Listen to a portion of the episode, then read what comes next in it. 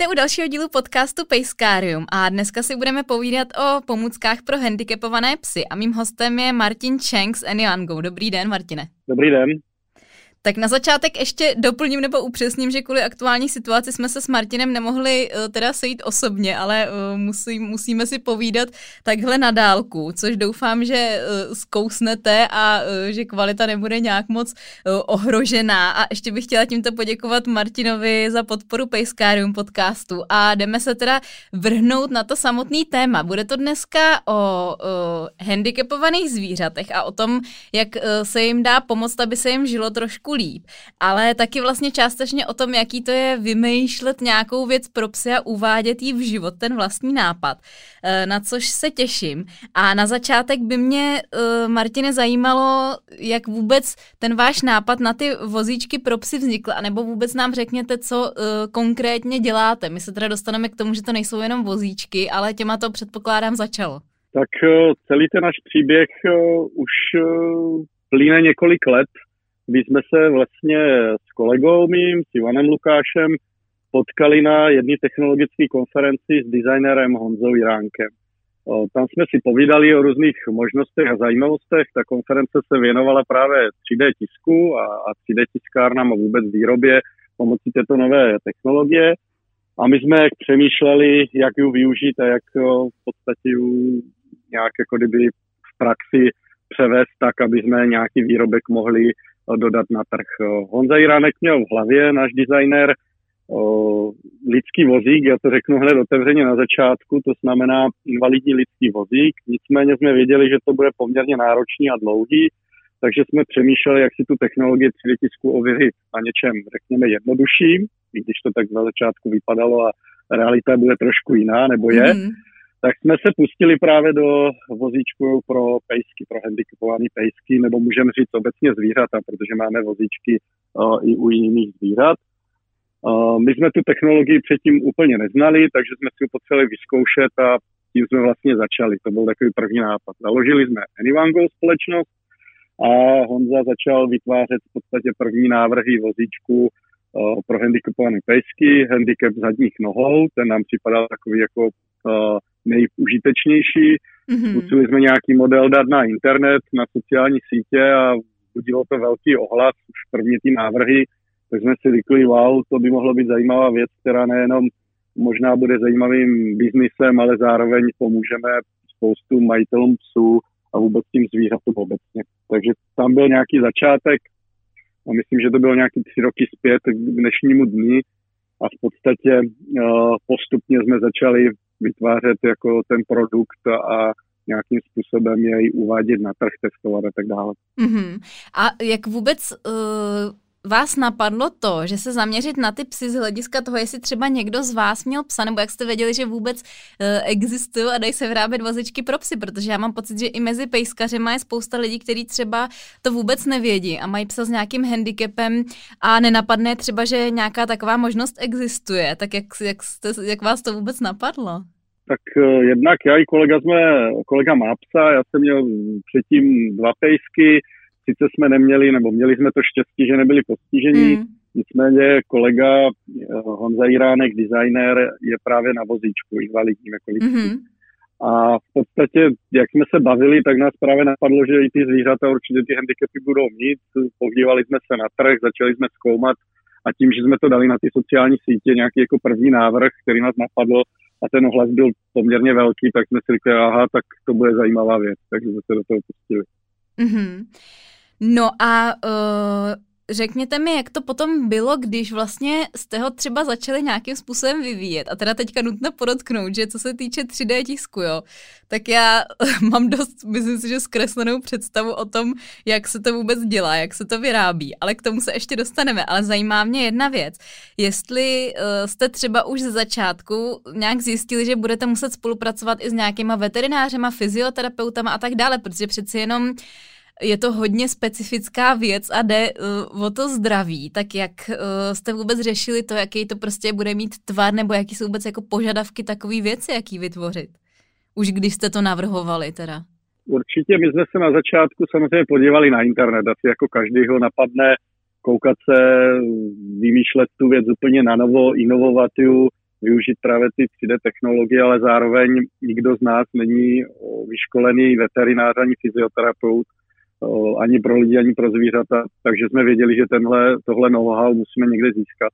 Takže jsme začali jako kdyby odepisovat lidi, který, na který jsme se nakontaktovali, získali jsme jako výborný kontakty na, myslím si, největší kapacity v České republice. Je ten nápad nadcho, takže v nějakých jako počátcích už jsme věděli, že budeme mít zpětnou vazbu od těch, řekněme, nejpovolanějších a doufali jsme, že se to povede jako celá ta spolupráce zrealizovat i bez toho, aby my osobně jsme to know-how jako kdyby drželi uvnitř našich hlav, když to řeknu jednoduše. Jo, jasně, protože vlastně tam je riziko toho, že když to někomu prozradíte, tak by to mohl obšlehnout asi, že jo? Určitě ano a opravdu bylo hodně zajímavé, že těch zpětných vazeb pod fyzioterapeutů a veterinářů bylo řádově desítky, možná stovky a dodnes nám pořád chodí další a další, když už ty vozíky máme nasazený na trhu a je zajímavý, že častokrát třeba byly trošku rozporuplní, ale říkám, že díky ty technologii a ty výrobě, kterou máme, tak jsme schopni to velmi, velmi rychle jako přizpůsobit a v podstatě i předělat tak, aby to vyhovovalo v podstatě co největšímu a nejširšímu spektru těch zvířat a řekněme těch postižení. Mm-hmm. A ještě mi řekněte, ten vozíček je vždycky vyrobený jakoby na míru tomu psovi, nebo máte prostě nějaký třeba standardizovaný velikosti SML a tím to končí? My jsme se postupně dopracovali k čtyřem velikostem.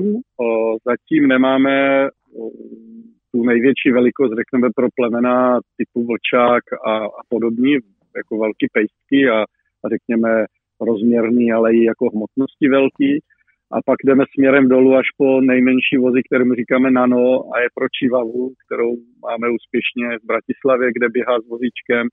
Nicméně každý ten vozík je přizpůsobitelný na tu velikost, ale co je zásadní a co nás třeba odlišuje od konkurence, je, že my jsme každý ten díl schopni upravit v podstatě na míru. To znamená, měli jsme zákazníky, kteří měli specifické požadavky třeba na pejska, který měl dlouhé nohy, nebo naopak neměl tu zadní končetinu vůbec, druhou měl a tím pádem, když máte obecně nějaký jako vozík, který byste chtěli nasadit, tak by to nepasovalo dobře tomu pejskovi a my jsme schopni tu danou komponentu upravit, vytisknout velmi rychle, a dodat ji v podstatě na tu kostru toho našeho jako vozíčku. A nemusíme mm-hmm. se bavit jenom o vozíčku, ale i o dalších věcech, o kterých třeba pak budeme mluvit o, o dalších produktech, které máme v nabídce. A teď mi řekněte, podle čeho vlastně by člověk vůbec uh, měl ten vozíček pro svého psa vybírat? Protože já si dokážu představit, že když se člověk dostane do té situace, kdy nějakým způsobem má toho psa postiženého, takže si myslí, že by mu to Eh, mohlo pomoct. A nebo možná vlastně, když tak to teďka říkám nahlas, tak mě napadá, že možná si lidi myslí, že už je jako v úzovkách ten pes zralý na ten vozejček, ale nejsou si třeba jistý. Tak tam asi je prvotní ta konzultace s veterinářem, předpokládám. Tam jsou asi dvě fáze.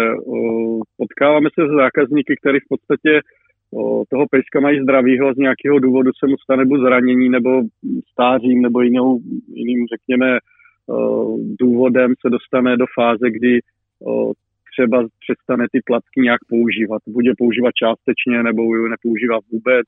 Dostane se pak třeba i na nějakou operaci, čili na nějakou veterinární kliniku, kde konzultuje v podstatě vůbec stav toho zvířete. Mm-hmm. No a pak nastává ta druhá fáze po té operaci, kdy buď se to, řekněme, úplně povede a je to v pohodě, anebo ta druhá část, kdy je to částečně v pohodě, anebo prostě ten pejsek na ty třeba zadní končetiny ochrne a vůbec je prostě jako nemůže používat. A pak je, pak je dobrý se spojit s fyzioterapeuty, tak jak je to u lidí úplně stejně, tak existuje asociace fyzioterapeutů, těch ordinací po České republice už poměrně hodně, samozřejmě směrem na západ i po světě jich je strašně moc a oni se právě starají pak o ty pacienty po těch operacích nebo se snaží těm pacientům pomoct k tomu, aby se vrátili zase jako k tomu pohybu. Takže určitě nejdůležitější je poradit se s odborníky. Samozřejmě paralelně s tím se člověk dívá na ty možnosti a samozřejmě na internetu si může dohledat informace.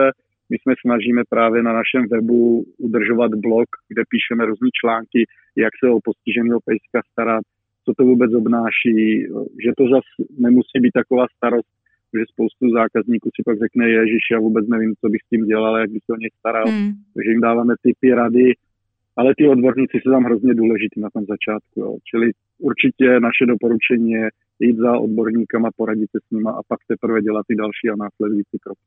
Uh, což mě přivádí na myšlenku, že já jsem tady kdysi dělala už dal, několik dílů podcastu, který se právě věnovali péči a pohybový aparát, takže kdyby někoho zajímalo, uh, zajímala ta uh, část zase veterinární a fyzioterapeutická, tak si to můžete dohledat v předchozích dílech.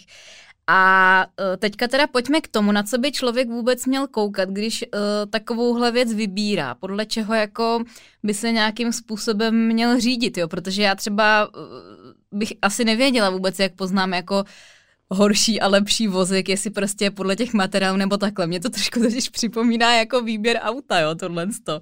Že prostě člověk, že jako třeba má tam víc na takový ty techničtější věci možná. Jako jsou dvě asi zásadní věci, kterými jsme, jsme ten vozík připravovali a v podstatě dávali ho pak i už jako do výroby. Jsme byli v té první fázi vývoje, tak v podstatě jsme dbali na to, aby to vypadalo hezky. Tam to není jako priorita, ta vlastnost, ale opravdu asi znáte, že každý, když má cokoliv, co sebou nosí nebo si koupí, tak by byl rád, aby to bylo i hezky, nejenom funkční. Druhá věc je ta funkčnost, ale ta funkčnost musí být zároveň tak, aby tomu, no, když se bavíme o těch zvířatech, tak aby tomu zvířeti v podstatě neuškodila ještě víc, než uh, v jakém stavu je. Mm-hmm. Takže to byly dvě základní věci, s kterými jsme se do toho pustili a myslím si, že tak se je potřeba i na to dívat. Jo. To znamená, funkčních vozíků může být, eh, řekněme, řada, designových už je velmi málo a myslím si, že jsme v designu úplně, úplně někde jinde než ostatní.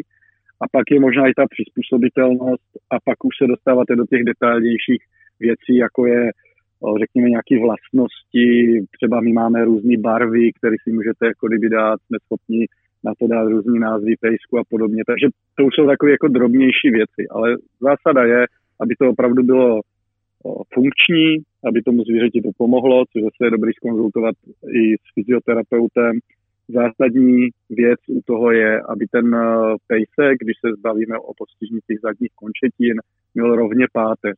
To znamená, mm. aby vlastně nebyl skroucený, aby nebyl nějak prohlej, protože pak si vlastně ještě udělá další nějakým způsobem časem zranění, který ho bude ještě vyblimitovat a, a to rozhodně asi žádný majitel jako kdyby psů nechce. Jasně, že si třeba může přetížit zase nějakou jinou část těla nebo tak, asi kdyby ten vozík nebyl jako dobrý pro něj nebo tak. dobře vybraný.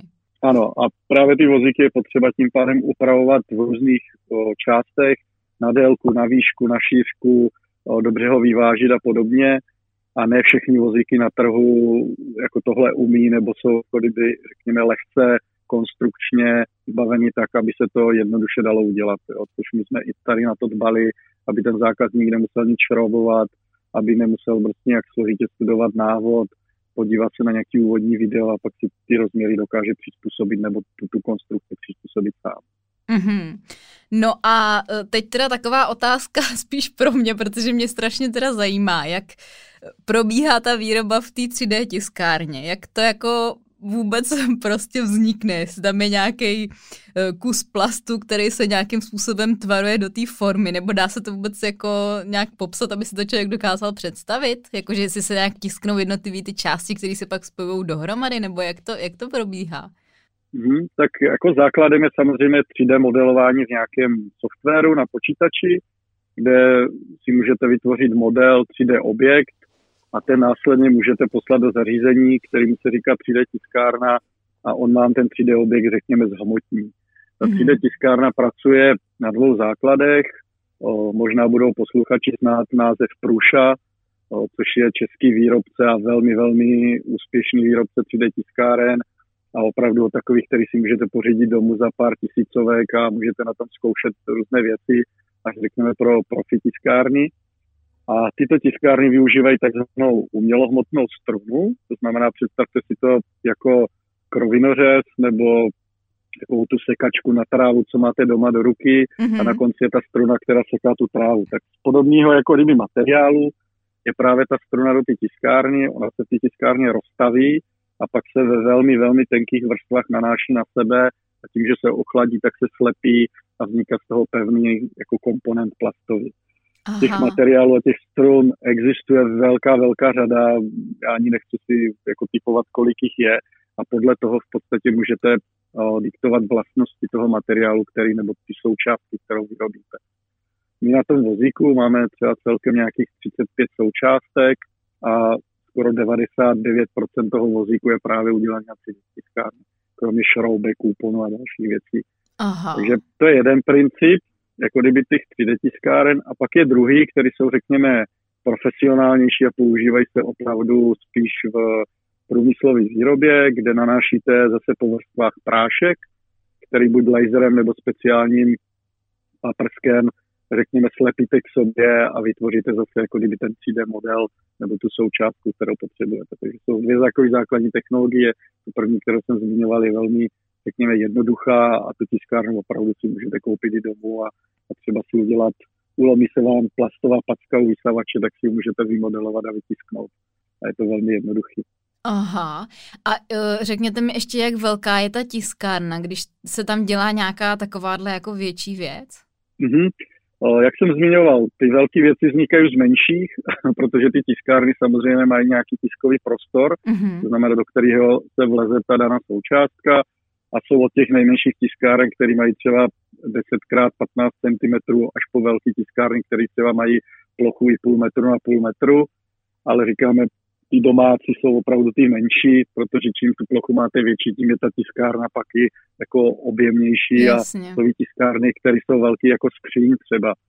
Jo, nebo Aha. na veletrhu strojírenským v Brně jsme viděli tiskárnu, která byla v podstatě v kontejneru, takovým tom velkým, kde se přepravujou, přepravuje zboží, jo, v těch kovových velkých kontejnerech taky v tom byla tiskárna a tiskla třeba židlu, jo, klasickou, na který jste si mohli pak sednout, takže mm-hmm. těch možností pak eh, těch tiskáren jsou, řekněme, poměrně neomezený a opravdu spíš jde o ten materiál, z kterého to pak tisknete, než řekněme, jak malá nebo velká dokáže být ta tiskárna. A tam se to teda potom ten materiál liší jakoby i nějak kvalitativně, že třeba má nějak větší odolnost nebo něco takového? Přesně, jsou materiály, které jsou pružný, jsou materiály, které jsou naopak tvrdý, ale, ale praskají. To znamená, když si opravdu představíte cokoliv, co máte doma z plastu, a, a třeba nádoby do kuchynky, řekněme, dokážete ohnout a nepraskne vám, ale pak vemete, řekněme, tu tyčku od vysavače a, a, a zlomíte ju na to tata. Jo. Takže to vidíte, že i v těch uh, klasických plastových věcech jsou různý typy plastů a to stejně u těch 3D tiskáren. Mm-hmm. No a uh, tím pádem třeba stalo se vám jako při tom vývoji nějaká věc, že třeba by vás překvapilo, protože si říkám, že když potom s tím ten pes jezdí, tak jako asi to není úplně uh, o tom, že by všichni ty psy jezdili s tím vozíčkem jenom kolem bloku na asfaltu a tím to skončilo, ale že jako asi na něj jsou kladeny docela velký nároky i co se týče toho, když potom ten pes s ním jezdí, s ním jezdí v nějakým samozřejmě v rámci možností terénu nebo tak, že jo, že se to jako asi um, jak kdyby, nebo představuju si, že když je v tomto zvíře, takže to je takový nevyspytatelnější z hlediska toho, co všechno se s tím jako může udít potom v tom provozu, jestli to říkám srozumitelně. Jasně, já začnu možná od konce a to v současné době, kdy máme vozíčky a pejsky, které s nima běhají po schodech. Dokáží Aha. přeskočit obrubník, kde jakou díru narazí do futeru dveří a všechno to ten vozíček vydrží. Mm-hmm. Ale samozřejmě ten, ten stav, který jsme se dostali, tak eh, byl poměrně zdlouhavý. Zhruba dva roky jsme eh, testovali různé plasty a různé jako kdyby možnosti, jak eh, ten vozík dát dokupy, tak aby vydržel co nejvíc. Třeba první model vozíku jsem měl v ruce a nesl jsem ho na nějakou jako prohlídku k zákazníkovi a cestou zpět mi vypadal z ruky, spadl mi na schody a rozbil se asi na deset kousků, což bylo úplně na tom začátku a hned jsem si řekl fajn, udělal jsem nechtěně crash test a nedopadl dobře, takže jsme hned vyměnili materiál a, a, a zkoumali jsme další a další možnosti, takže to opravdu byla ta největší alchymie, vymyslet a, a zjistit vlastně nebo získat na trhu materiál, který nám bude vyhovovat a v podstatě bude pro, tu danou, pro ten daný vozíček nebo pro tu danou instalaci nejvhodnější. Mm-hmm. A jak dlouho to třeba trvá, než se, než se opravdu vyrobí? Jako je to, že ta 3D tiskárna to vytiskne za 10 minut, nebo jak dlouho to trvá? Tak eh, to je velmi zajímavá otázka, protože záleží samozřejmě, kdybychom to brali na jednu tiskárnu, že si koupíte domů takovou tu, jak jsem zmiňoval, domácí tiskárnu, a budete stisknout, tak ten vozíček vám bude trvat až 14 dnů až 3 týdny. než všechny ty komponenty vytisknete na jeden vozíček. Nicméně, když těch tiskáren máte víc, máme farmu zhruba 50 tiskáren. Tomu se říká farma, jo? Tomu se říká farma, ano. Je to přesně asi ze zemědělství, z takový to farmaření přebraný. Farma tiskáren, na kterých parálně jedou tisky v podstatě non-stop a padají z toho samozřejmě součástky, které částečně držíme skladem, takže dneska jsme schopni do nějakého týdne, 14 dnů, jakýkoliv vozík s jakoukoliv úpravou v podstatě dodat zákazníkovi a některé máme i předmontované, to znamená, když se zrovna ten zákazník trefí jako do toho vozíku, který máme skladem, tak jsme ho do, v podstatě schopni dodat poměrně jako v řádu dnů. Mm-hmm. No ale prostě není to, že by padaly z tiskárny vozejčky jak na běžícím pásu. No, není to úplně tak. Jako kdybyste si tiskli šachovou figurku, jo, tak si myslím, že ji najednou vytisknete třeba za dvě hodiny a máte ji hotovou, ale v případě nějakých složitějších jako kdyby věcí, tak jako je vozíček, jo, který musí být přizpůsobený všem těm věcem, o kterých jsem mluvila vlastnostem, tak už to tak jako řekněme jednoduchý na ten tisk není. Mm-hmm. A vyrábíte teda tady v Čechách všechny? Tak eh, přesně tak. My v podstatě nic nenakupujeme někde jinde, nebo že bychom si zdávali výrobu, řekněme, v Číně, která je taková oblíbená země, hmm. která nemá moc velkou pověst, co se týče kvality. Naopak, my dokonce i ty materiály, ty, ten plast, který kupujeme, tak kupujeme od české firmy, mm-hmm. která sídlí nedaleko Prahy. Pak máme nasmlouvanou jednu firmu, která zase jako tiskne nám nějakou komponentu na těch průmyslových tiskárnách, ta je ještě odolnější, takový jako celek, který tam drží nějakou část toho vozíčku, tak to si necháme taky vyrábět, ale taky je to v Čechách, takže v podstatě jediné, co nakupujeme, jsou šroubky, tak ty nevím, kde jsou vyrobeny.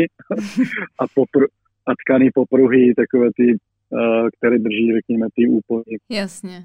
Toho vozíčku, ty taky kupujeme někde v galanterii nebo prostě ve velkou obchodě galanterie, ale nevíme, jakou kde jsou. Takže ano, je to ryze česká výroba a zatím eh, nepředpokládáme, že bychom jako cokoliv nakupovali někde z Číny, jako lpíme na tom, že chceme ty věci dělat tady a, a třeba i zaměstnávat lidi, kteří se tomu budou věnovat tady v České republice.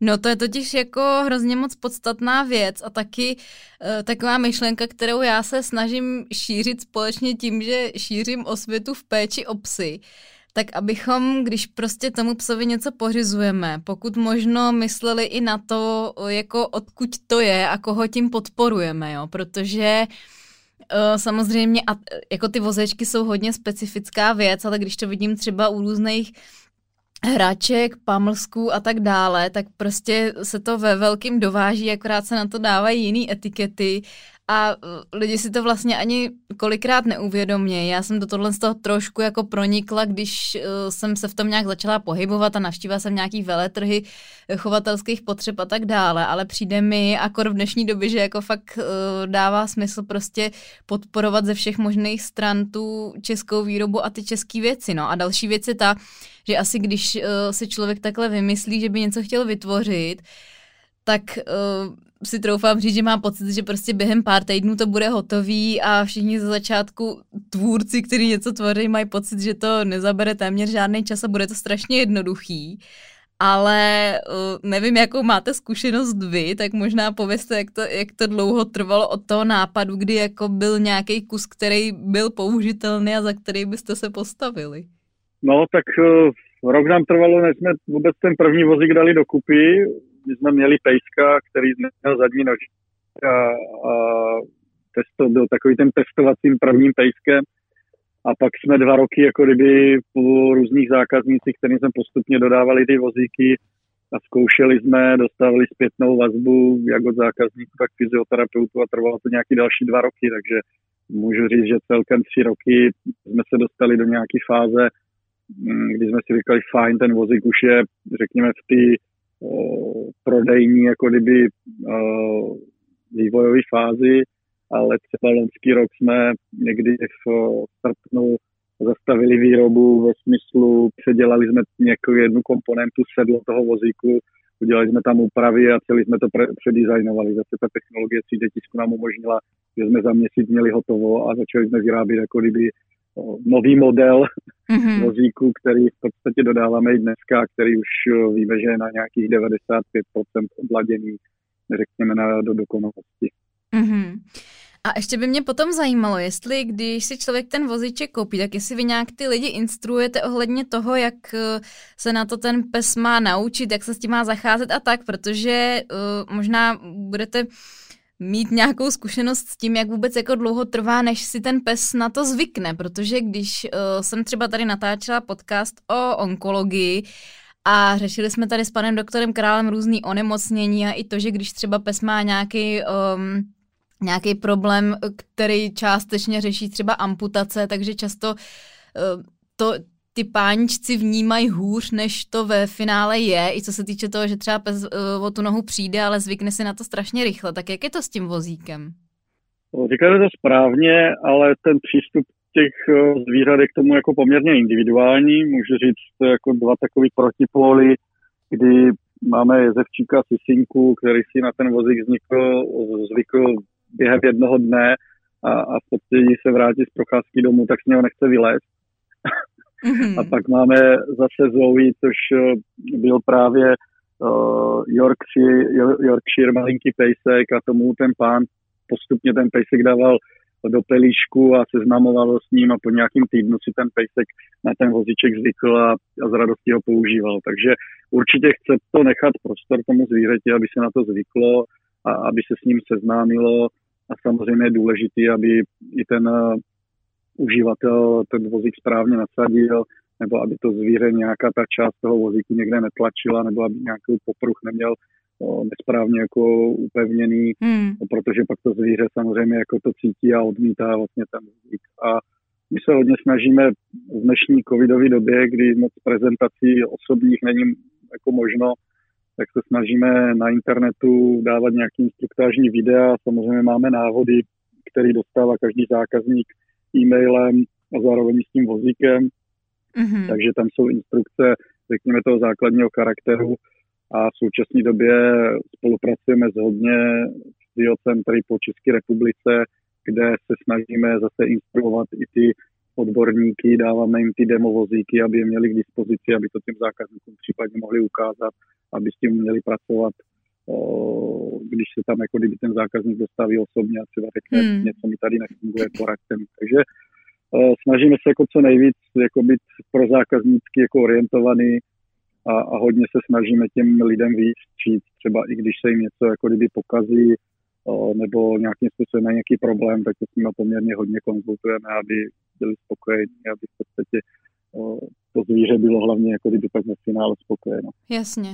Tady já možná jenom dodám, že z toho výcvikového hlediska mě fakt uh, dává smysl se další věc, kterou se tady snažím zmiňovat co nejčastěji, že opravdu má smysl trénovat s tím psem uh, různé věci a připravovat ho i na věci, které třeba teď aktuálně ještě nepotřebuje. A napadně takový příklad s pooperačním límcem, což je věc, kterou je dobrý trénovat toho pejska, i když ten Nímec ještě nepotřebuje, ale nedej bože, kdyby někdy to bylo potřeba, aby ho to nestresovalo, protože jak jste říkal, tak eh, některý psy vůbec to neřeší, nechají si nasadit na sebe cokoliv a eh, přijmou to, ale některý psy to řeší právě hodně. Já vím, že i já mám doma jednoho psa, kterýmu můžete prostě na něm pomalu dříví štípat a je mu to úplně jedno. A Druhá fenka naše zase ty, když jako nasadíte postroj, tak uh, je z toho špatná půl dne, takže uh, možná tady ještě znovu připomenu zase na tomhle místě, že fakt dává smysl s tím psem i trénovat na takovýhle různé věci. Samozřejmě ne, že bych si pořídila vozek na to, abych trénovala, kdyby náhodou pes někdy ochrnul, ale že když ten pes umí s, tím páničkem komunikovat a umí s ním cvičit v tomhle smyslu a nechat si po dobrým eh, nasadit postroj, ten pooperační límec nebo já nevím, nějakou botičku a takovýhle věci, které se můžou hodit, tak jako si dokážu představit, že o to jednodušší potom eh, je i ta eh, práce s tím pejskem, když by potřeboval nějakou takovouhle věc, no, takže eh, jako to má smysl a myslím si, že v tomhle ohledu je ta osvěta u nás čím dál tím větší a větší, z čehož mám jako fakt radost, no, že je to vidět, že se to zmiňuje čím dál častěji. Určitě je důležité na toho pejska nespěchat, když se bavíme o pejscích. Jo? To znamená netlačit na něj, ne, neočekávat, že hned první den třeba u toho vozíku do toho skočí mm. a hmm. poběží opravdu máme zákazníky, kterým to třeba trvalo týden.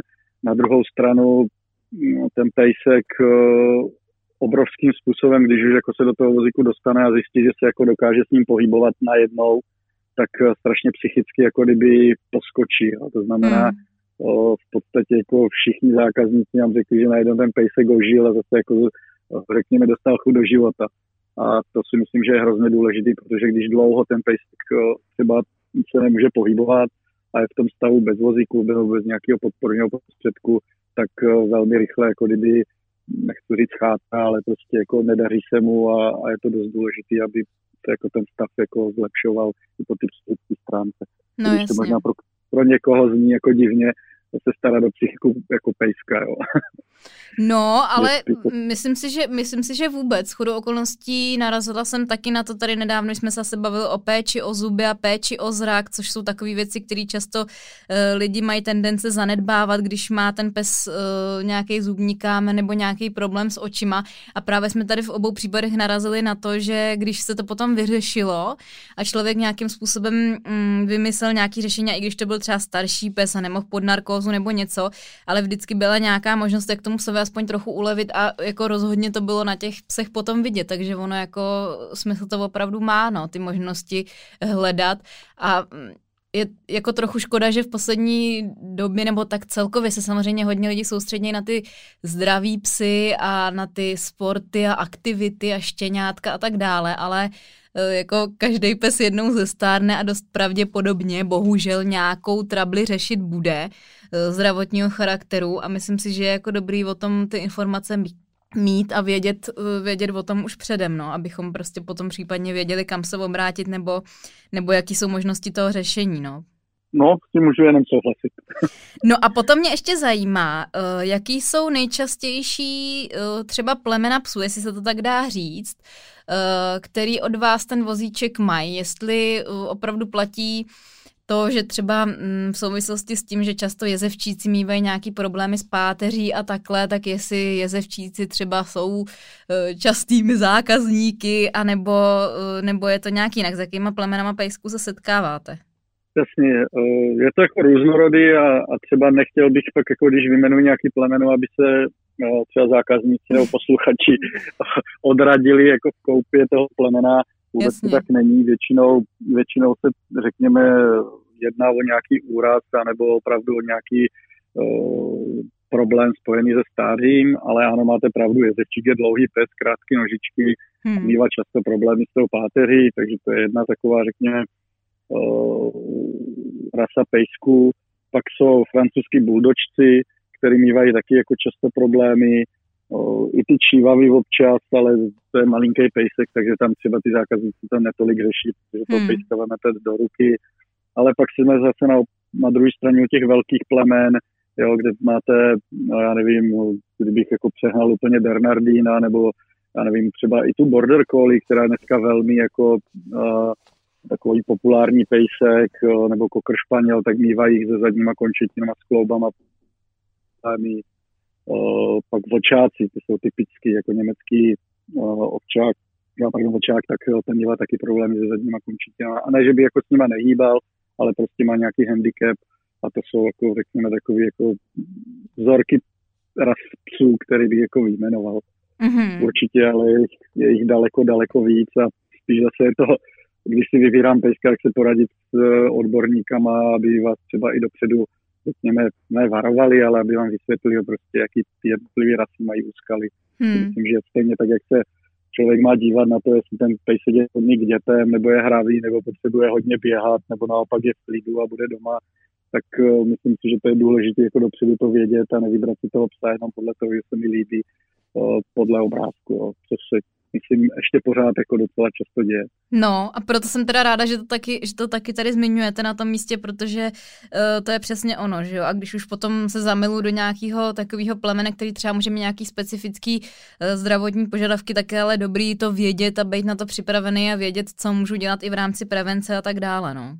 Tak, tak. Máme třeba příklad, uh, jeden pán má vlkodavý, no, má je už dlouhou dobu a jeden z nich měl problém s zadní nohou, Myslím, že máme na našem webu eh, fotky, eh, kde jsme udělali speciální ne vozík, ale eh, ortézu, která na výšku měří asi 70 cm nebo 60 obrovský kus prostě plastu s gumičkama, s kladkou, která pomáhá tomu vlkodávovi a asi si vaši posluchači umí představit, co je to za velký pes.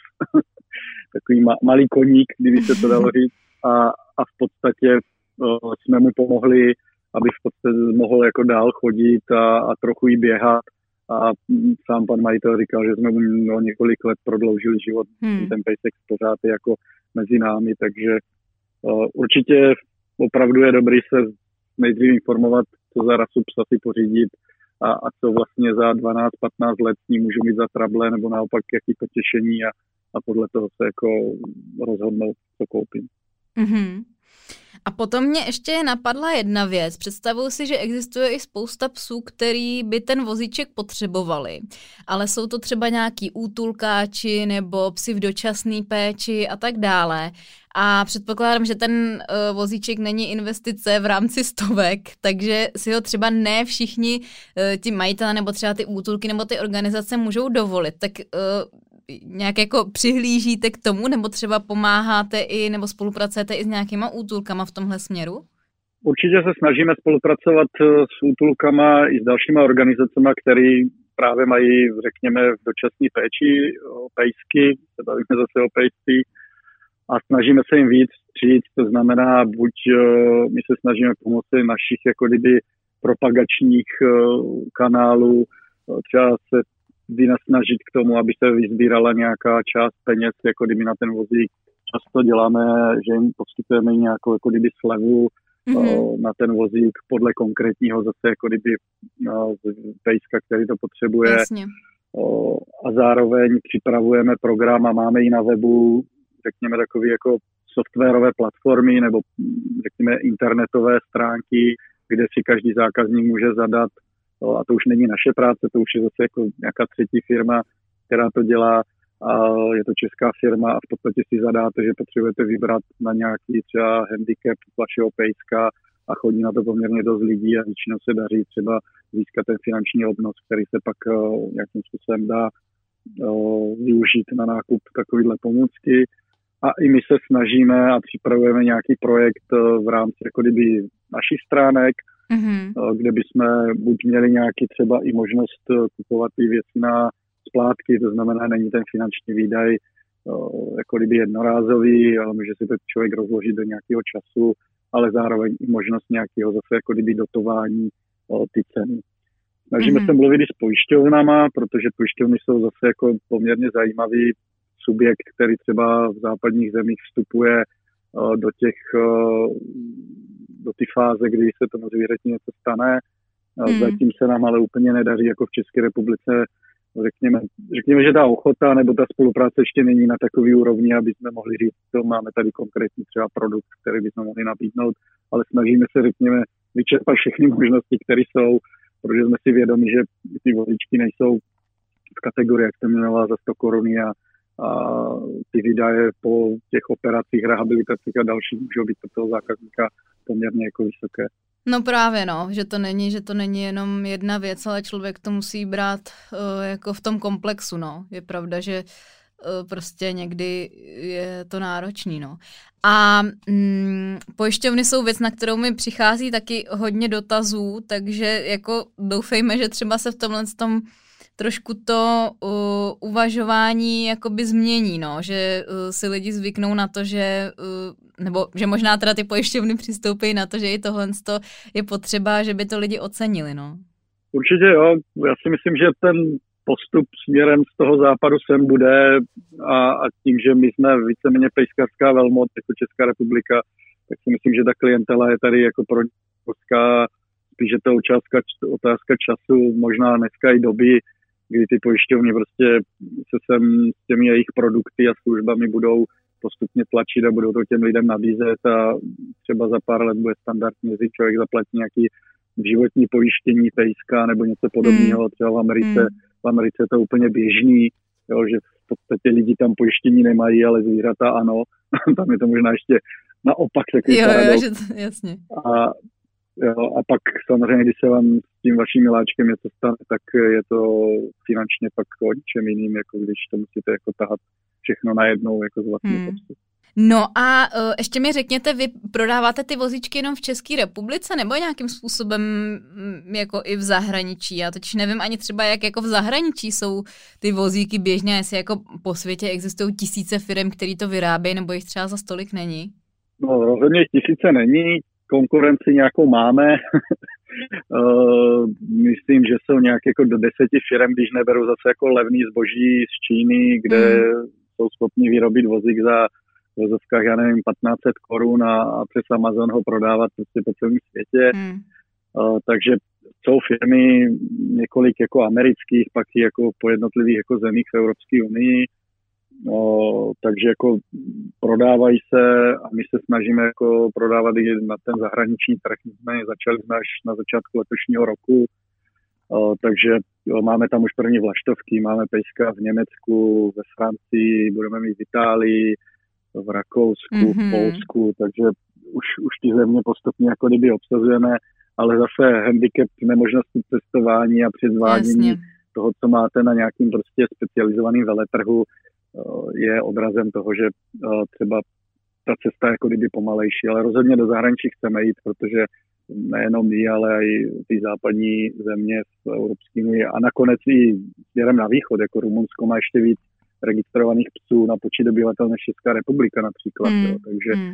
ty trhy jsou zajímavý a velký po Evropě a chceme se tam dostat, protože si myslíme, že ten náš produkt jako má výhody mm. proti konkurenci a, a, a zároveň velmi, velmi pěkně vypadá, takže je i lahodný oku, nejenom mm. jako tou funkčností. No, eh, je pravda, že některé vozičky, které já jsem viděla, tak byly jako opravdu vošklivý. Už i v tom, že samozřejmě jako je to tak jako tak věc na tom psovi, na který se člověk zarazí a spousta lidí má jako tendence to nějakým způsobem eh, komentovat, ale některý jako fakt eh, nejsou pěkný, no, to je pravda. A uh, ještě mi řekněte, vy jste několikrát zmiňoval i jiný zvířata, než jen psy. Tak uh, pro jaký jiný zvířata jste třeba uh, dělali vozíček? tak uh, máme na vozíku kozu a kočku. Mm-hmm. Samozřejmě to je takový specifika. Uh, hlavně ty kočky bývají jako problematičtější, protože to zvíře je uh, trošku jako jiného typu než pes a, a, a chová se jinak. Uh, koza nám dělá radost, protože to je jako úplně specifická záležitost, ale jako je spokojená, co víme.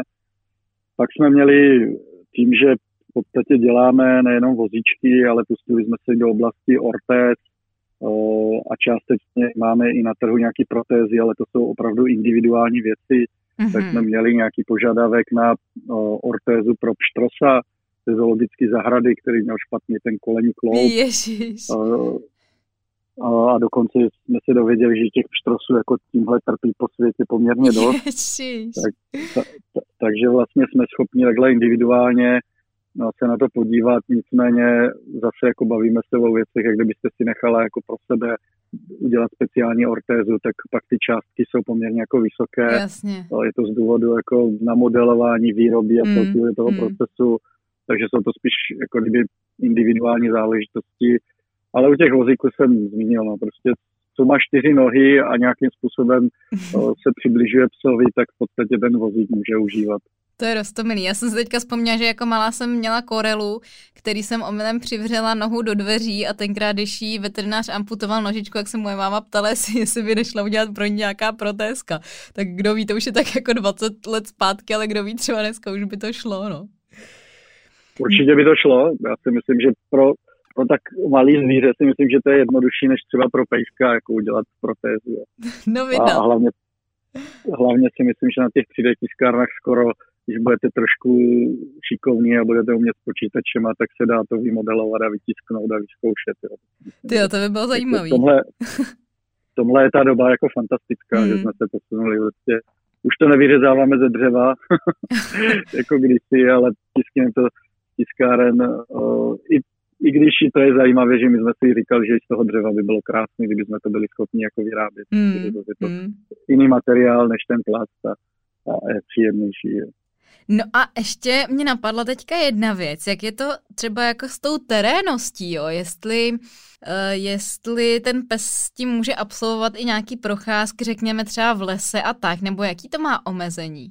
No, co se týče omezení, v podstatě my na to nedáváme žádný, co se týče terénu, mm-hmm. protože opravdu nám pejsci běhají všude možně, po, po klasických cestách od asfaltových štěrkových až po lesní cesty s hrbolama, s kamenama, ze vším.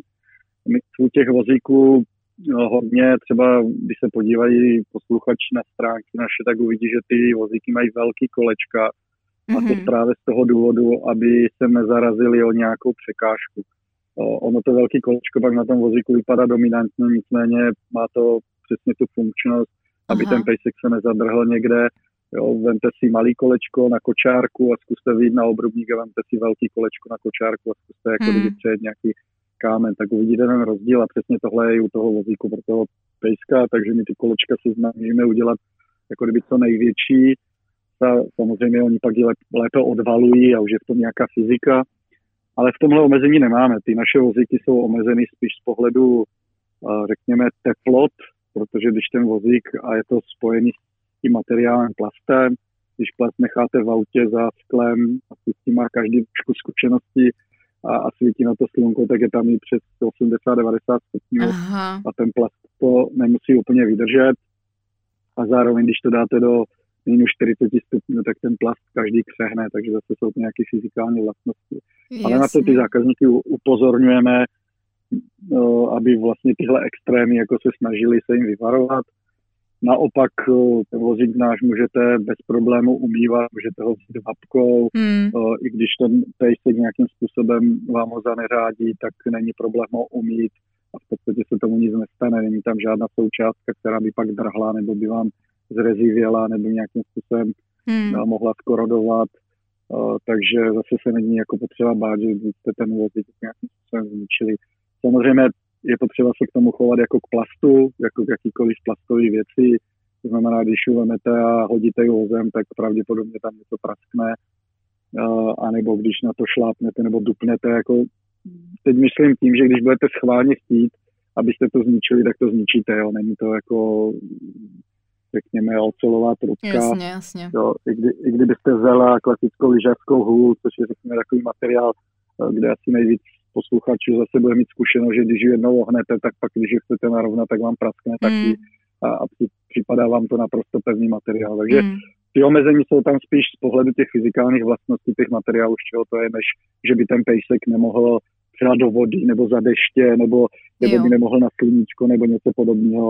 Mm, už je to, říkám, za ty roky tak vychytaný, že s tímhle problém nemáme.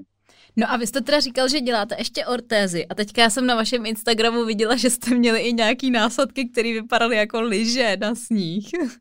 To máme doplněk vozíku, kde v podstatě v zimě samozřejmě každý kolečko, který je trošku nějakým způsobem studený, tak si nabaluje sníh, to znáte Aha. lepkavý sníh na lyžích a, a dalších věcech, takže typicky se vám to nalepí na to kolečko a pak ten pejsek má problém s tím běhat, takže jsme vyrobili lyže, takže ke každému vozíku je možnost si přiobjednat lyže, který do toho úplně na to kolečko jednoduše nacvaknete, vůbec nic nešrobujete, je to něco jak vázání, ještě jednodušší než vázání na klasických lyžích, prostě zacvaknete a když to potřebujete sundat, tak zmačknete kolíček, lyže vyskočí a zase máte jako kdyby vozíček bez koleček. To je boží, to je fakt skvělý nápad.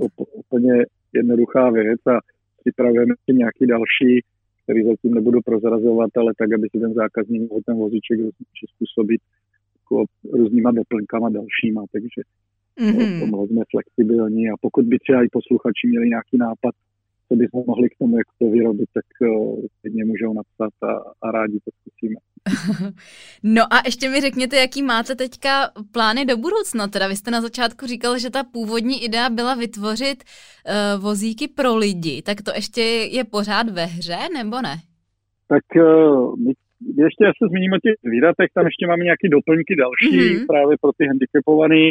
No, říkáme to jim chodící vak, to znamená, když ten spacek je doma, tak ho můžete strčit do, do vaku a nedře si jako kdyby nožky nebo blížko. Aha, aha. O, zase, zase je to takový příklad, máme no, pejska, který pak z toho vaku nechce vylézt a, a dokonce v tom i spí, že mu to připadá jak spacák, takže no, a zase ty vaky už máme i po zahraničí, jsou velmi, velmi příjemný a, a zase jsme je vyrobili, takže můžete vyprat z pračce, když se vám tam taková podložka, která se může jako kdyby roztrhnout, to koupíte novou prostě za pár korun a vložíte ji do toho. Mm-hmm. Připravujeme na speciální místky pro pejsky, které budou vlastně nějaké handicapy, jako umožňovat, eh, aby se lépe a rychleji najedli, napili. Ježiš, to je super.